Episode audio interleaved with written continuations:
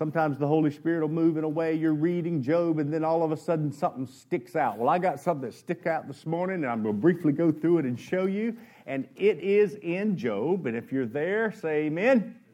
If you're not, say oh my. Nobody won't say oh my, because then that would have said you ain't there yet. You got your Bibles this morning, or you got your tablet, you got your resources to be able to look at the Bible this morning. Hold it up real high and say this I believe this is the Word of God. I believe what it says because it's impossible for God to lie. Give me a loud amen. amen. Amen and amen. So this morning, as I looked through that, I thought, oh my goodness, all the things that I've seen here, all the things that we say sometimes. Somebody asked me one time, Pastor, why do you think I'm going through this trial and this tribulation? I don't know if I could take it anymore. I'm just, I am going through it. Man, I'm standing on Scripture. I'm believing God to get through this situation and the pain and the hurt, the sorrow, all the things that are along with this. When is it going to end? Does anybody know what I'm talking about? And I said, Well, if God saw it fit that He would turn loose Satan onto a man and let him try him and test him, then so God is no respecter of person. He will do it to you as well. Not that he will do pain upon you or cause pain upon you. That's not the God we serve. However, he said he would never put on us more than we can. Okay, we all quote that sometimes incorrectly. It doesn't really say that. God said, I'll not tempt you more than you can handle. Doesn't say he wouldn't put on more of us. He says, I will not allow a temptation to come upon you that you're not spiritually able to handle. And so we must interpret the Word of God for what it says. Trials and tribulations are part of our lives. My son Michael was playing the guitar, and him and I were talking last night at dinner, and he said, "You know, Dad, we don't per- we don't have persecution in America for the church. We have, we've never really suffered persecution in the church. I mean." We don't have somebody coming in here with a gun saying, "Ah, oh, you Christians, get on the floor, get down and curse God." We live in America. That happens in shootings in churches and things. We think, oh my God, that's crazy. But we've never been persecuted in America. Now, you got people that disagree with your belief, and we have people that, you know, want to fight and argue about Christianity. But in the real life, Job went through a lot. He lost his whole family. He lost all his possessions. He lost everything that he had, and yet he even lost his best friends because his best friends were saying, You obviously did something wrong, Job, because you had to sin somewhere. Come on and admit to us that you a sinner and done something wrong because only a just God will judge justly. That's what it said. They were arguing the justice of God, and Job continually said, I have done no wrong, I have done no sin, and they continually tried to convince him to admit that he'd done something wrong. He never did, and that argument continued. Now, in this, we find that the Bible says that God said he was a just man, and he told Satan personally, Go ahead, turn loose, put on what you want to put on him. He's my man. I know he's going to do the right thing. Come on, somebody say, Do the right thing. The only thing that we find really in Job, and uh, Markello eloquently brought it up along with Michael, was the fact that he was resting on the laws and the precepts and the, con- uh, the commandments of God that made him righteous and justice. See, in the Old Testament, you had to do some things in order to get some things. You were either disobedient or you were obedient. And so the laws of the Old Testament was that if you obey God, then you have the blessing of God. If you disobey God, you have cursing. But we find that Job literally, man, he was sold out, that he did everything right. He could check every list. Could somebody say, you know, at the end of the day, I remember years ago when I was really trying not to sin, I'd go to bed at night, and, and I always ask God to forgive me of my sin because I'm a sinner, saved by grace, amen. and I'm going to blow it because I'm human. Oh, gosh, somebody's missed off to say amen. And I don't, I don't, I don't boast that I know a lot. I don't boast that I'm a preacher that has it all together and is holier than thou because I'm human. And, and God uses the foolish things to confound the wise. But what we found out in this scripture is that Job literally was saying, God, I've checked all the balances. Now here I am. I don't deserve this pain. I don't deserve this suffering. But what we find is that he's standing in that, and then all of a sudden he questions God's justice. I don't know about you, but you've ever heard somebody say, I don't know what happened to me? I don't know why I deserve for that to happen. Look at so and so over there. They they heathens from hell. They act up. They drink. They party. They act a fool. And, and and look at they got more money than law allowed. And here I am working myself hard. I do the commandments. I love God, and I am suffering. Why? Job lightly and politely questioned God's justice. He never questioned God in a way, but he questioned his justice. And what we find here is so unique. Are you in Job yet? Turn to chapter 19, verse 23. Job 19, 23. Oh, that my words were written. Oh, that they were inscribed in a book. I don't know about you, but I do understand some things that we have to understand. I say if you ink it, you'll think it. We live in a society today where we just punch in and we talk and we text. I text now, I just speak to my phone, it texts for me. I'm a slow texter, I'm a one thumber, and I'm not a two thumber. I'm just one of them slow, methodical texters. But I like to just say it, praise God, and let it go. But I'll ink it, so I'll think it.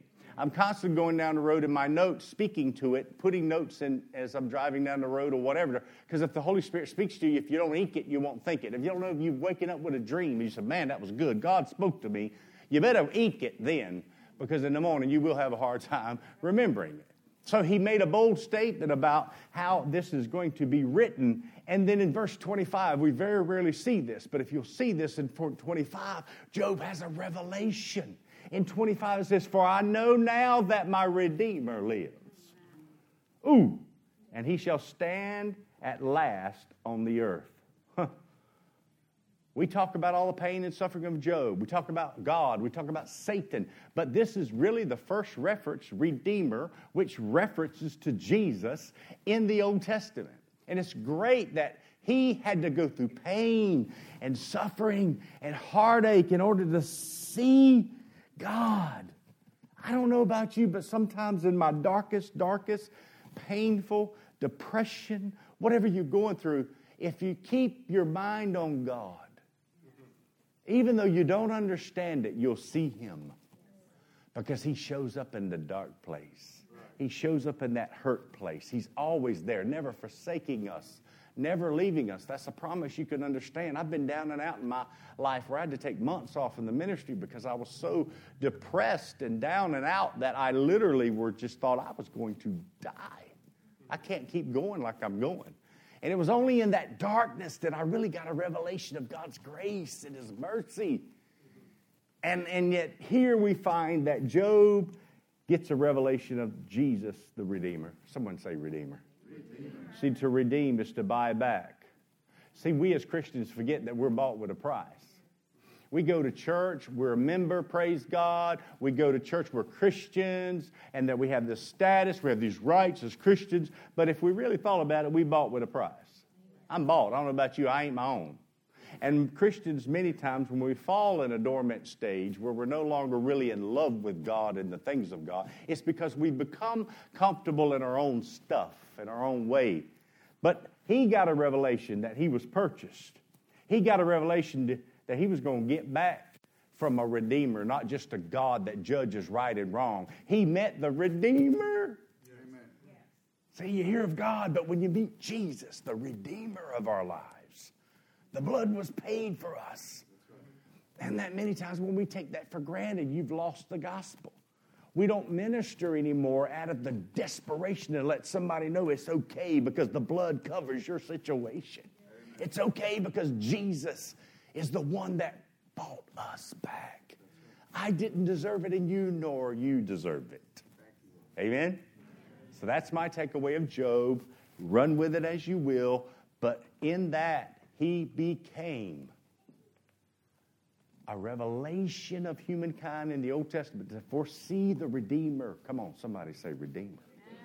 And it's mentioned in His Word. Now, I'll finish with this. Go to verse 42, the very end, after all that is said and done. In 42, Job, Job 42. Yeah, chapter 42. I didn't say that. Y'all got to correct me. See, that's why y'all got to keep me straight. I'll be telling you, turn to Job 453. After all that was said and done, and after God questioned his justice, God came back and said, Where were you when I created the heavens and earth? Where were you? And who are you to say when I did this? And where are you? And God comes back with him 44 times, right in the face. He threw a right, he threw a left at Job. The Bible says that Job said he couldn't even speak. He had to put his hand over his mouth because he had known that he had done wrong. You ever just said something, you went, Oh. But when you say it, it's too late, it's already out there. Mm. See, words are powerful. They either build up or tear down. And many times my mouth can do both because right now I'm talking more than you are, so I have a more of an opportunity today to offend you than to bless you. Mm. So I better watch what I say. He says in verse 2 I know that thou hast, can do all things, and that no purpose of thy can be withheld. Whom is this that hides counsel without knowledge. Therefore, I have declared that which I did not understand. Church, watch your mouth. Job is saying, I done opened my mouth. I've been saying things against you I did not understand. Things too wonderful for me which I did not know. Say, I don't know. One of the most powerful things you can say in the English language is, I don't know. Anybody know a know it all? Just knows everything. Yeah, it don't matter what topic you on, they know it. They know about it. Nobody likes to know it all. You know, it's okay to say, I don't know that answer, but I'll get back to you. Can I get an amen? amen? He says, But hear now, verse 4, and I will speak, I will ask thee, and do thou instruct me. I've heard of thee. Come on, somebody say, I've heard of thee. See, we hear of God every day. We hear of God, but here's what's happened to Job. This is what happened. I had heard of thee by the hearing of my ear, but now my eyes see thee. My eyes see thee. See, you can read the Bible all day until you're blue in the face or in the eyes or whatever. You can read and study. I've known people that quote more scripture than I'll ever know in my life, but they've never really saw God. See, it's the eyewitness that goes to court that gets the credit. I don't know about you, but the Bible's full in the New Testament of eyewitnesses of reports of Jesus. See, the world's looking for an eyewitness, somebody that's seen. And I don't know about you, but I'm ready to be one. I'm tired of stagnation. I want to be the one that says, You got to come and check this out. Huh? And that's why Jesus moved in such a powerful way. When he met the needs of the people, he first met their natural need before their spiritual need. See, the world needs a natural healing today. We need more signs, wonders, and miracles. Can I get an amen? I don't know about you, but I'm not looking and striving to pray for signs, wonders, and miracles. But I tell you what, healings are good miracles. Huh? I mean, if somebody gets healed, praise God, that's a miracle.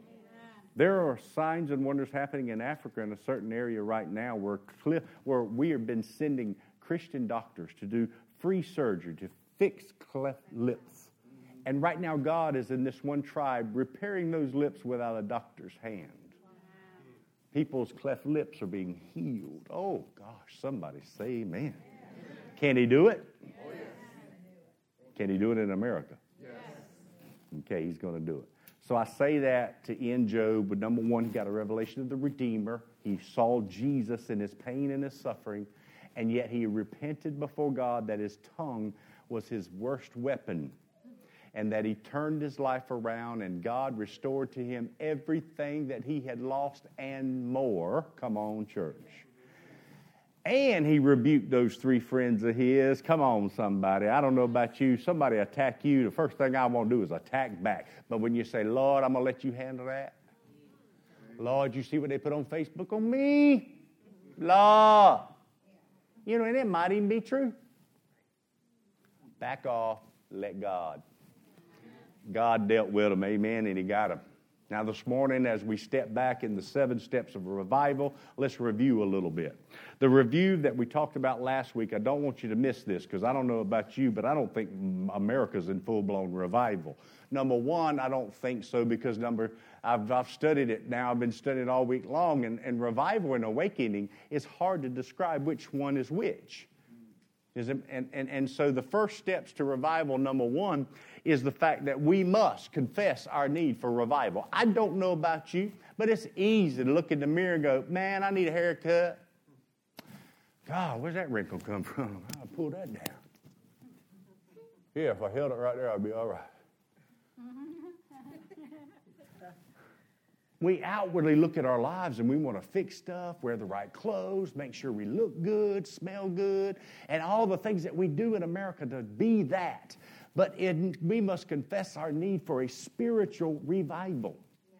And if we don't understand that we need it or don't confess that we do, then we're probably not going to have one. Amen?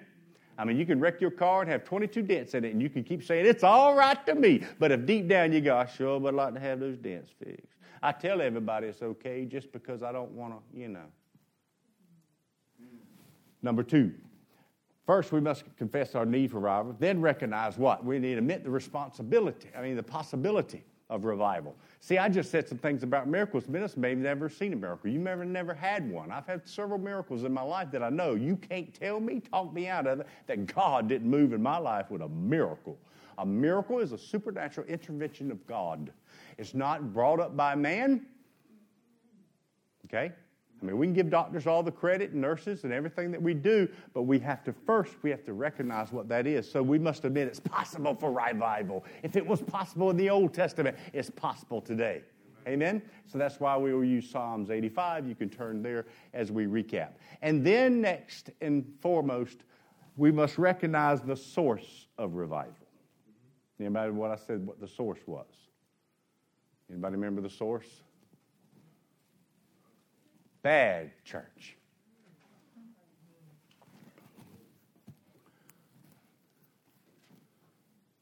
Prayer?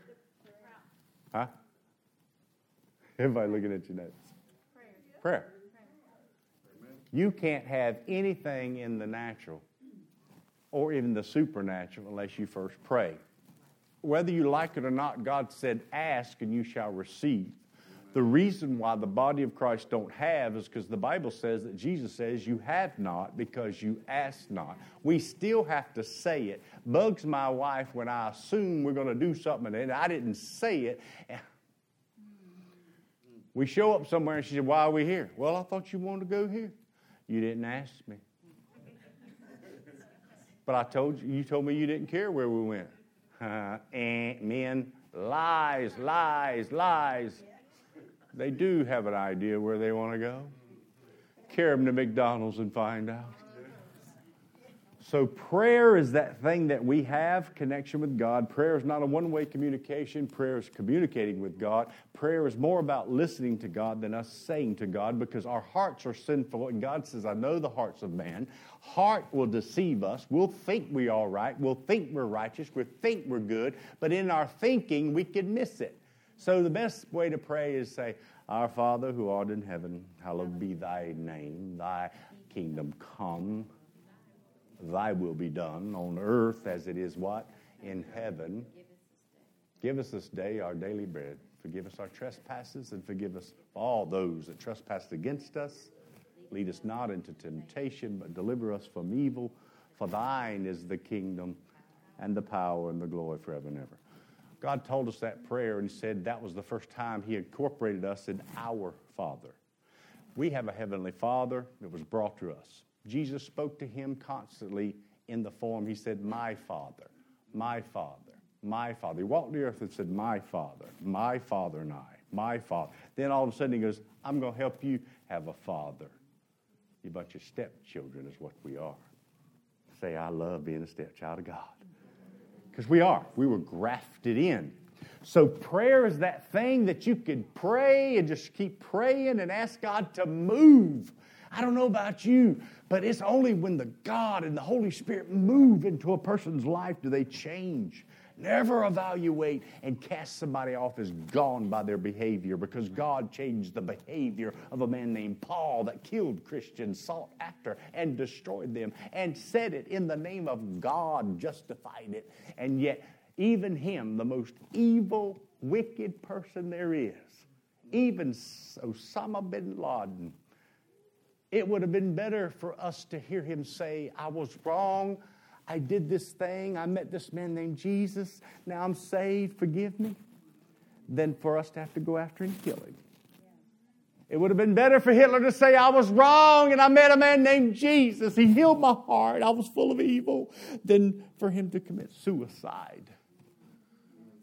See, we're judgmental people. We want to judge people. We want to criticize people. But when you start praying for people, you can't hardly criticize them any longer because you don't know what they're going through, and don't you dare try to figure it out.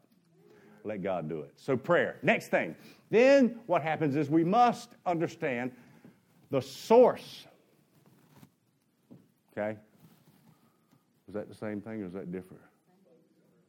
All right, what was the answer to that one? One's recognized. One's recognized. And then know the source. Okay. know the source.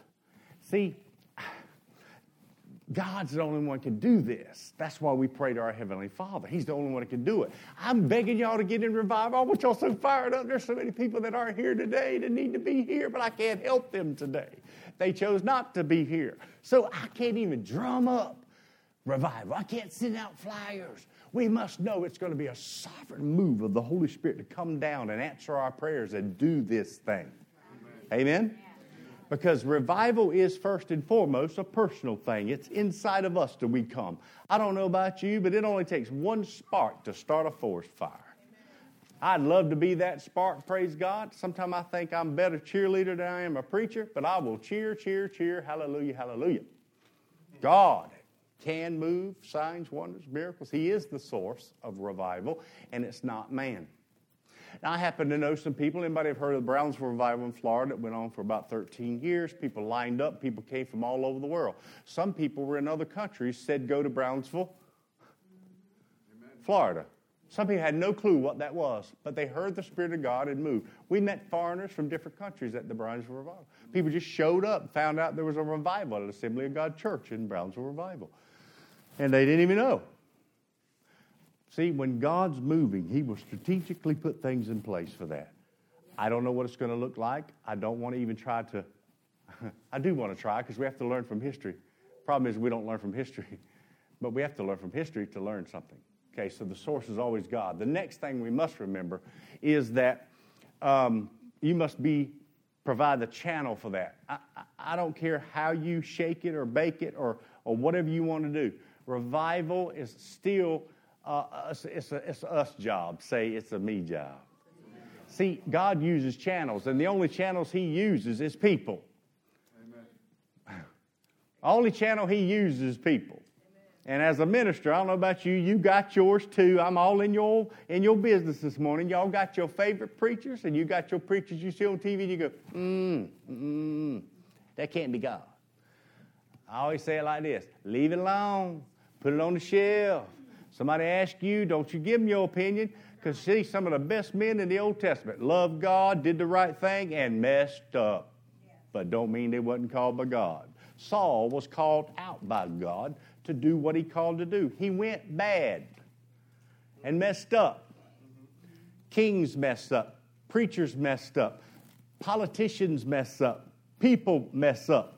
Don't judge it, just pray for it. Understand that God's got it, but still, He can only use the channel on this earth as you and me. He chose to use Jesus as the earth vessel to come in in the flesh, teach the flesh, watch me in the flesh, and then turn over the Holy Spirit to us, indwell us, and let us walk in the flesh. Amen. So we walk in the flesh. And I can walk spiritual today, praise God, and be all preachy and happy. And I can walk right out here and get so mad at that waitress that did not bring me my second glass of tea. That quick, we can get in the flesh. Can somebody say amen? Don't act all holy on me this morning. We can walk in the flesh just like that, and we can walk in the spirit. We can cut it on like a light switch. I can choose to walk with God today, or I can just say, I don't want nothing to do with you, God, Holy Spirit. Leave me alone. I'm going to do what I want to do. And I do it every day. Let's do it. Practice. Stick your hand out. Look at it. Bad flesh. Go ahead. Spank it. Go ahead. Tell it. Bad flesh. Flesh is bad. All right. Next. Six. We talked about the obstacles of revival. There's only one obstacle. The obstacle to revival in our lives is sin. Now, my wife got all upset with me, which a bunch of you did, because I had this freaky way of saying things that mean something to me, but you hear me say it and you go, that ain't right. I said the acronym for sin is S I N. Sin, I, N. The N is not, I understand, I, But I see it that way. A prodigy of ADHD. I see it that way, and I hear the N as an I. But I, I really saw it that way. God speaks to me sometimes like that. Just like, what is sin? The sin I in. Not your neighbor, it's not your government, it's not other people. When we have an obstacle in our lives, we always have to deal with my sin. I have to deal with mine. So excuse the grammatical error, but just think of sin. From now on, you'll always say it the S-I-N, the sin-I-N. That crazy minister threw that out there, and it doesn't even work, but it sounds good. And last but not least, grammatical, grammatical error. See, I, English, I didn't, I don't know. What is it? In a true revival, you always enjoy what? The results of it. The results of the Brownwoods revival, there's thousands upon thousands of people got saved, got turned on to God. Thousands of people that were dead and in sin and in drugs and in alcohol got delivered, set free, and moved on. The benefit of Job was he lost everything that he had family, materials, and everything. But at the end, the result of his encounter of pain, suffering, and heartache, God, his Redeemer, that paid back, restored back. See, I got news for you, church. A true revival will produce results, and those results of revival will always be seen. Because if you can take a man that sins, lies, cheats, and steals, and you take that man and everybody sees that he don't lie, cheat, and steal anymore, that's a result. Amen. Amen? You can even invite him over to your house for the night now. Oh, y'all know who I'm talking about. Amen. Results. And what the world doesn't see in America today is spiritual results from believers. They see church dysfunctional. They see that the church over here split. This church got mad, went over there. Those Christians over there get mad and do this. I went to church one day and I showed up in, in, in jeans and they told me I had to put on a dress. It happens right in Reed County, right here. Huh? people have actually come to church and you know, it's like, and had girls that kind of, you know, dress kind of, mm, come to church and had people tell them, you need to leave.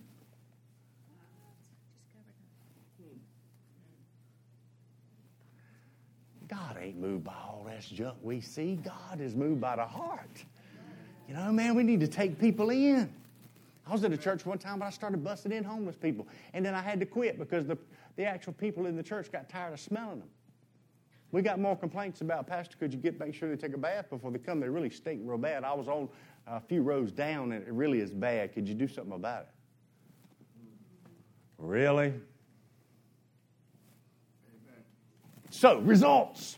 Okay, so now go back to 85. Let's catch up where we are. Now, what I wanted to get to is we caught up the seven things and steps to revival. There's a whole lot more, but last week I discussed those a little bit more detail. Today I want to talk about the awakenings or revival. I don't know about you, but if you study it out like I have, and I love revivals, I like studying the great revivals, and especially the great revival of the 1700s when we weren't even a nation yet, but we were part of a colony. And in that colony, God moved in such a way by a man by the name of Jonathan Edwards, and he began to preach the power of God. And he began to preach that the colony was getting into sin and that their lives were not showing the things of God. They started turning away from God. Can you imagine? I'm always thinking, 1700s, what kind of sin can you do back in that primitive time? What were they doing? We got all the sinful things around us on internet. Number one profitable business on the internet today is pornography. Billions of dollars. Because people do it because they don't know that anybody can catch them. They do it because, see, if they go to the club down in the city, that somebody will see their car. But I can do it on internet and nobody can see me. I got news for you. They got your number. People see you, they know you, they target you. But in the 1700s, before we ever were a nation, the Great Awakening happened and started a move of God. Now, I wanted to say that in a way that I've been trying to evaluate this revival that I want to see come to the church. I want to see the church revive. I've been a part of Praise God where people came to church and the music and the anointing and the presence of God was so thick that you could literally see a cloud in the room. And people would take out their cigarettes and their drugs and their pipes and they would come to the altar. Because the conviction and the power of God was so strong that people just said, I can't do that anymore. But see, you don't, we don't have to have that when we're not in revival. But when we're in revival and ask God for revival, revival takes a whole different meaning when you say, God, I want revival. I don't really want revival right now because I ain't done what I know it takes to get revival. Can I just be honest? Am I okay? Because if anything ever happens in my life as a minister, I want to be as transparent as I can to let you know I struggle just like you do. I know that if I get on my face before God and demand that we have revival, He's going to demand that I let go of some. Amen. So, awakening. Someone say awakening. awakening. I don't know about you, but there is a difference.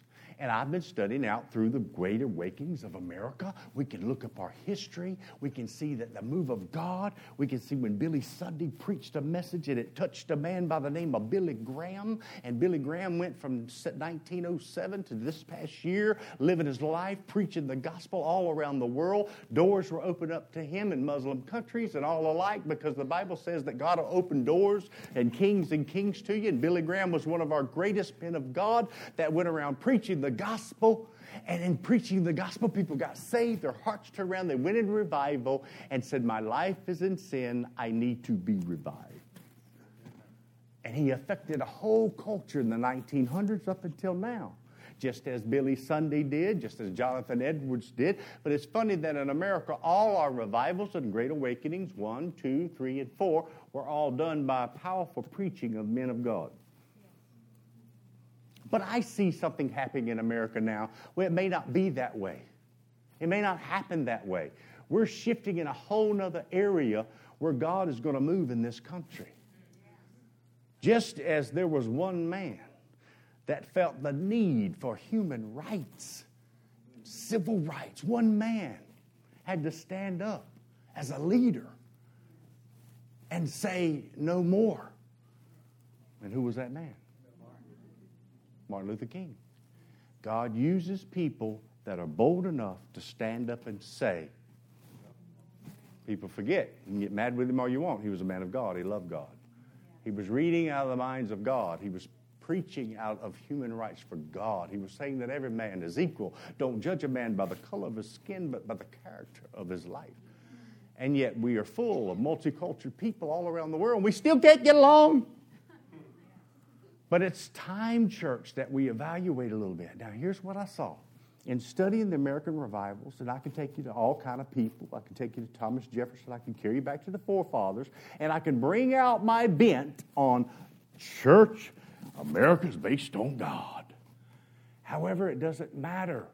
We had generations of people in the Old Testament that were based on God, and yet they still turned from God. So it doesn't matter how you shake it, who's the president, Democrat, Republican, Libertarian, Vegetarian, Hubilarian, whatever. Our leaders aren't going to be the ones to determine our destiny.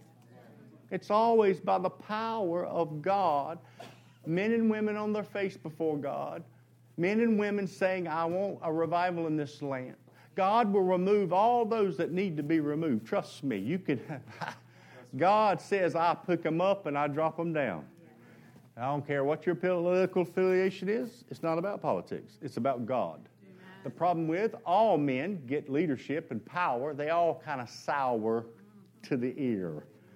I've got to go toward my constituents. Come on, somebody.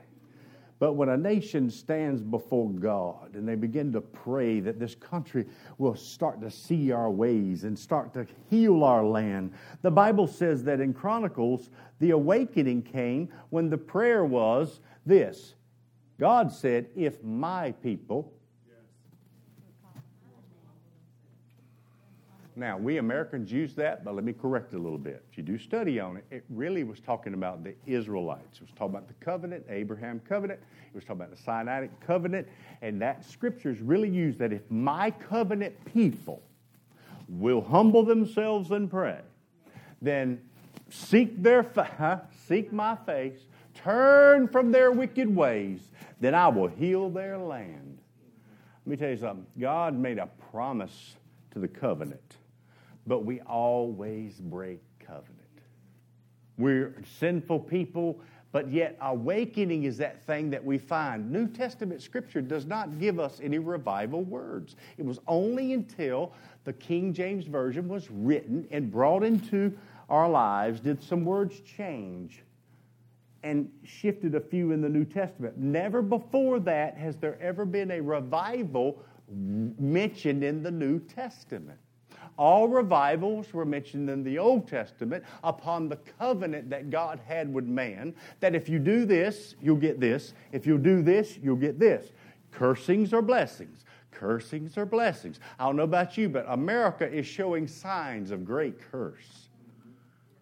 Now, we're grafted in. We're people that are grafted in, right? Amen. We're the Gentiles. Okay? We're grafted in. We have a covenant promise. We're not totally hooked in. We're stepchildren, hooked in by the blood of Jesus through a covenant. However, I cannot find anywhere in the New Testament where there's a revival. Even the beginning of the church, what we call the move of the age of the Acts chapter church, which we come from. We can only still find revival and awakening in the Old Testament by a covenant. So we do have it in America, and I can show you history, but we can't evaluate our next move of God by our church history. Okay. I'm talking about American history. We can do church history. Excuse me, let me clarify that. We can do biblical history, but I can't do it on American history. Okay. So in that study, and if you're in, in, in that part, we will find in Psalms 85 over and over again. Revive us, O God. Revive us, O God. Revive us, O God. Now, I firmly believe that there's a difference between an awakening and a revival. I think an awakening is that thing when we got saved. Salvation comes. We are now awakened from dead. The Bible says you were once dead, but now you're alive in Christ Jesus. You're in the family. I got some people that's in the family this morning. Amen. Okay then you're in those that were awakened. You were dead, but now you are alive. You're in the body of Christ. That's an awakening to me. And then, as life goes on, I got saved and turned on to God when I was 10 years old, ran to the altar at the Baptist church as a little boy, knew I heard from God. God showed up in Scripture to me, and I ran and prayed that prayer of salvation. And from there on out, it was a, a war of my life living at the beach, girls, drinking, drug, you name it. I dove in it because I was weak and I had no knowledge of how to operate in the things of God. Baptist church is great. They're still my part of my family. They're still a part of my life, but they didn't teach me discipleship skills to live through that. They told me I was saved. I'll get to heaven. But nobody taught me how to live a victorious life in Christ Jesus, how I could rebuke the enemy, how I could stand strong in the things of God and not the things of man. Be not conformed to this world, but be ye transformed by what? The renewing of your mind. Amen. See, well, most Christians are simple minded. We don't study, we don't learn. We just believe what we hear I'm in this denomination because that's my mama was, my granddaddy was. My great granddaddy's got a name on the pew down there, and I swear I'll sit. I just went along with it. But true study of God, true revelation that you get from God, no preacher, no church can give you what you personally can get from God and we've all turned into that thing. Let me just find a church where I can get all my needs met. I want the good worship. I want to go to church where they got a great nursery program because I need somebody to watch my kids for at least an hour. And oh, my teenagers, can I give them something to do for two nights a week? God, please do something with my children. I can't take it any longer. They've got to have a youth program for my kids. Oh, and they must have a school so I can bring my kids to school. Oh, the church must have this and must have that. So then the Christian of America in the last 30 years have become consumers instead of Christians. We shop for where we get the most benefit. I throw it in the pot and they give me a lot. That's my church. You know, I'm a member of that church right there, and they give me 30% off my daycare. Now, Jesus said, I, I came to serve. Jesus said, I came on this earth to serve. We come to shop. We come to say, What can you give me for the best deal? You don't know why the trade deficit is so whacked out? Because you Americans want it as cheap as you can get it and you don't want to pay high dollar for it. Neither do I. That means somebody else has got to do it besides the American that says, Well, I work at this company and I deserve $50 an hour and I want my retirement at 30 Somebody overseas will say, I'll do that for five, praise God. Just give me that job. I'm just saying, we're selfish. We're kind of spoiled. I mean, Walmart really does well by telling you that you can get it there and you don't have to go nowhere else and it's cheaper than everybody else, and that's not true. But we love it. Oh, revival. Oh, revival is that thing. Spiritually speaking, a nation will change. In the Second Great Awakening in the 1800s, every bar in every city shut down. There was no drinking, no bar. Why? Because when people revive, they no longer need that. They've got the Spirit of the living God living through them. Why was I trying to get it out of a bottle? Why am I trying to get it out of a drug? What am I medicating? See, we have to understand only God can do for us what God can do. Your denomination can give you what you want, and you'll get what the denomination will do. Your organization that you serve in your business will get you what your organization can do. But God will give us what God can do. It's when we finally decide that we're sick and tired of eating the cheese and I just want what God wants me. Is anybody listening this morning? Because I'm going to wrap this up. I can't go deeper than this this morning. But other than to tell you first, before you can be revived, you must first be awakened.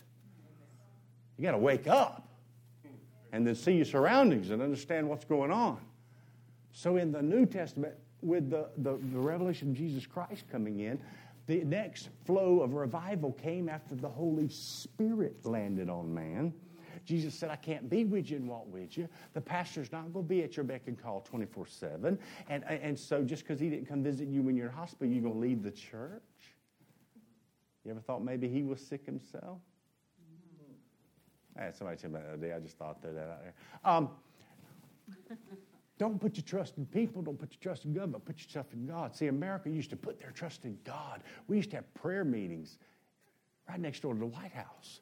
We had men in God pray in those 13 colonies. They all realized they were, they were broken up. They were split up. We weren't the same. They got on their knees and prayed, and 13 colonies became one because they were all worshiping and praising God. They all saw the need for God in their governments, and they came together and made one. And there was one nation under God in that colony. They actually were moving toward all things being in common. And so I say this to, to, to encourage you in the book of Acts when the people got filled with the Holy Ghost. The Bible says that they had all things in common. Everybody did not do without people that were in need, everybody sold everything they had to give to everybody else. Now, if the church in America decided to sell everything we got to make sure everybody's got something, then nobody's going to do it out.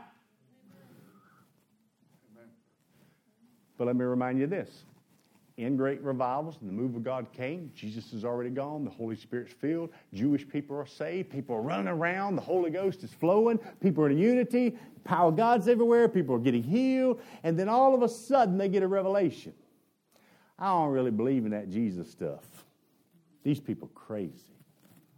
So in that culture, don't think that they did it because they wanted to. I used to think, man, they're so in love with people, they just sell everything they got and they just give to other people. No, the, if you study it out, in that culture, the Jewish people had dominance of most all businesses, and all businesses in Jewish culture is family. Family businesses operated. and yet they still had Gentiles and Samaritans and all kind of different people working in their companies. But after they said this Jesus thing ain't for us, they started firing people, letting people go. Oh, you're one of those. Get. I we don't want you on us. We don't want you working with us. So they gave because there was a need. Somebody say need. See, when true need comes, we give. We Americans are good. Earthquake happens overseas, what do we do? We give. We're a misunderstood country all around because we, as heart people, we give to people. Floods, tsunamis, whatever, we're there, we give. But in that day, they didn't do it because they wanted to and they were all lovey dovey. They saw the need and went, I got to. These people here just got kicked out of their job because they're Christian. Now, am I going to be a Christian and do the right thing? Am I going to be a true Christian and say, I got to meet the need for that? I always say it. The only reason why we're not reaching out helping more people than we are because it takes a lot of work. Revival is work. Because when people come in and they smell bad, they talk bad, they are bad, and they get saved, they got a new life, and then somebody's got to clean them and help them and move, that's work. So when we're praying for revival, we got to remember it's work, and it's going to be sacrifice because God's going to account for us to where we're going to go next. Today's 326 days before we vacate this building. I ain't scared. Why? Because the church is not the building, the church is you. Be the church. I hate it when somebody tells back in the day when I was sinning and all my family members and stuff, some of them are here, they say, You need to get back to church. Boy, when you's doing wrong, you don't hear that? I got to get back to church. Well, I went to church. I saw them same people. On Sunday, I saw that same person down at Spanish Scan last night where I was at. No, it's not about going to church. It's about being the church. See, church, we need to learn to be the church, no matter where we are. But we will constantly meet and have meetings, but we're, we're not going to be confounded to four walls because God didn't confine himself to four walls. He stayed on the go for three and a half years because he knew his mission was to go, go, go. But we Americans, we want to stay, stay, stay. Build the house, put a white fence around it, build two garages. So when I park my car in there, I ain't even got to talk to my neighbor. Oh, y'all know I'm right. Well, we talk nowadays. We have a good time. So, awakening and revival. I'm going to end that. Stand your feet this morning. I want you to understand that if you would just go back and read Psalms 85 and read the progression that David had. The progression that David had before he asked to revive us, oh God, was he started out by thanking God. He started out thanking Him for the things He had done for him. Many times we lose our revival when we forget to thank God for the things He done for us back there. You start taking for granted the things that God has doing for you now. Prayed for a woman in Lowe's the other day at the counter. She said, I just have a horrible day. It's just a terrible day. Everything, I don't want to be here. I said, You don't need that stuff to worry you. You don't know what it's like to work here. I said, I know what it's like to be alive when I should be dead. She looked at me like, I said, Hold out your hand. She on it. I said, Blow in it. Go ahead, do it. Blow it. I said, You feel that? That's God breathing through you, and you can't even see it. Why do we put so much trust in what we see, but yet the things we don't see keeps us alive? I can feel it. Church, it's time to be the church, not go to church. Be the church. And we're going to continue to go to church. We're going to meet somewhere. But I need to get a church that's on fire. I want somebody that loves God so much that they will just get off work to go pray for somebody. We need to get out there in the streets because sinners don't go to church. Amen. Come on. Amen. I didn't go to church when I was sinning. I didn't want to hear it. Y'all. I didn't want to hang out with y'all. Father, as we come here today, I believe it's a divine appointment that we not be preached at, but we be preached to. That, Lord, you help us see that inside of us we need revival. We need things to be shaken up inside of us. There's things that attached itself to us that stop us from being the go people you've called us to be. You said, Go into all the world and preach the gospel. Do those things. We stop going, God, because we we've lost our fire. We've lost our joy. We're scared to know what people might say about us, you know. Father, let us get that fire again and thank God Jesus was not afraid to say what was from you. Let us declare your word as we leave this place today. But let's do it in a loving way.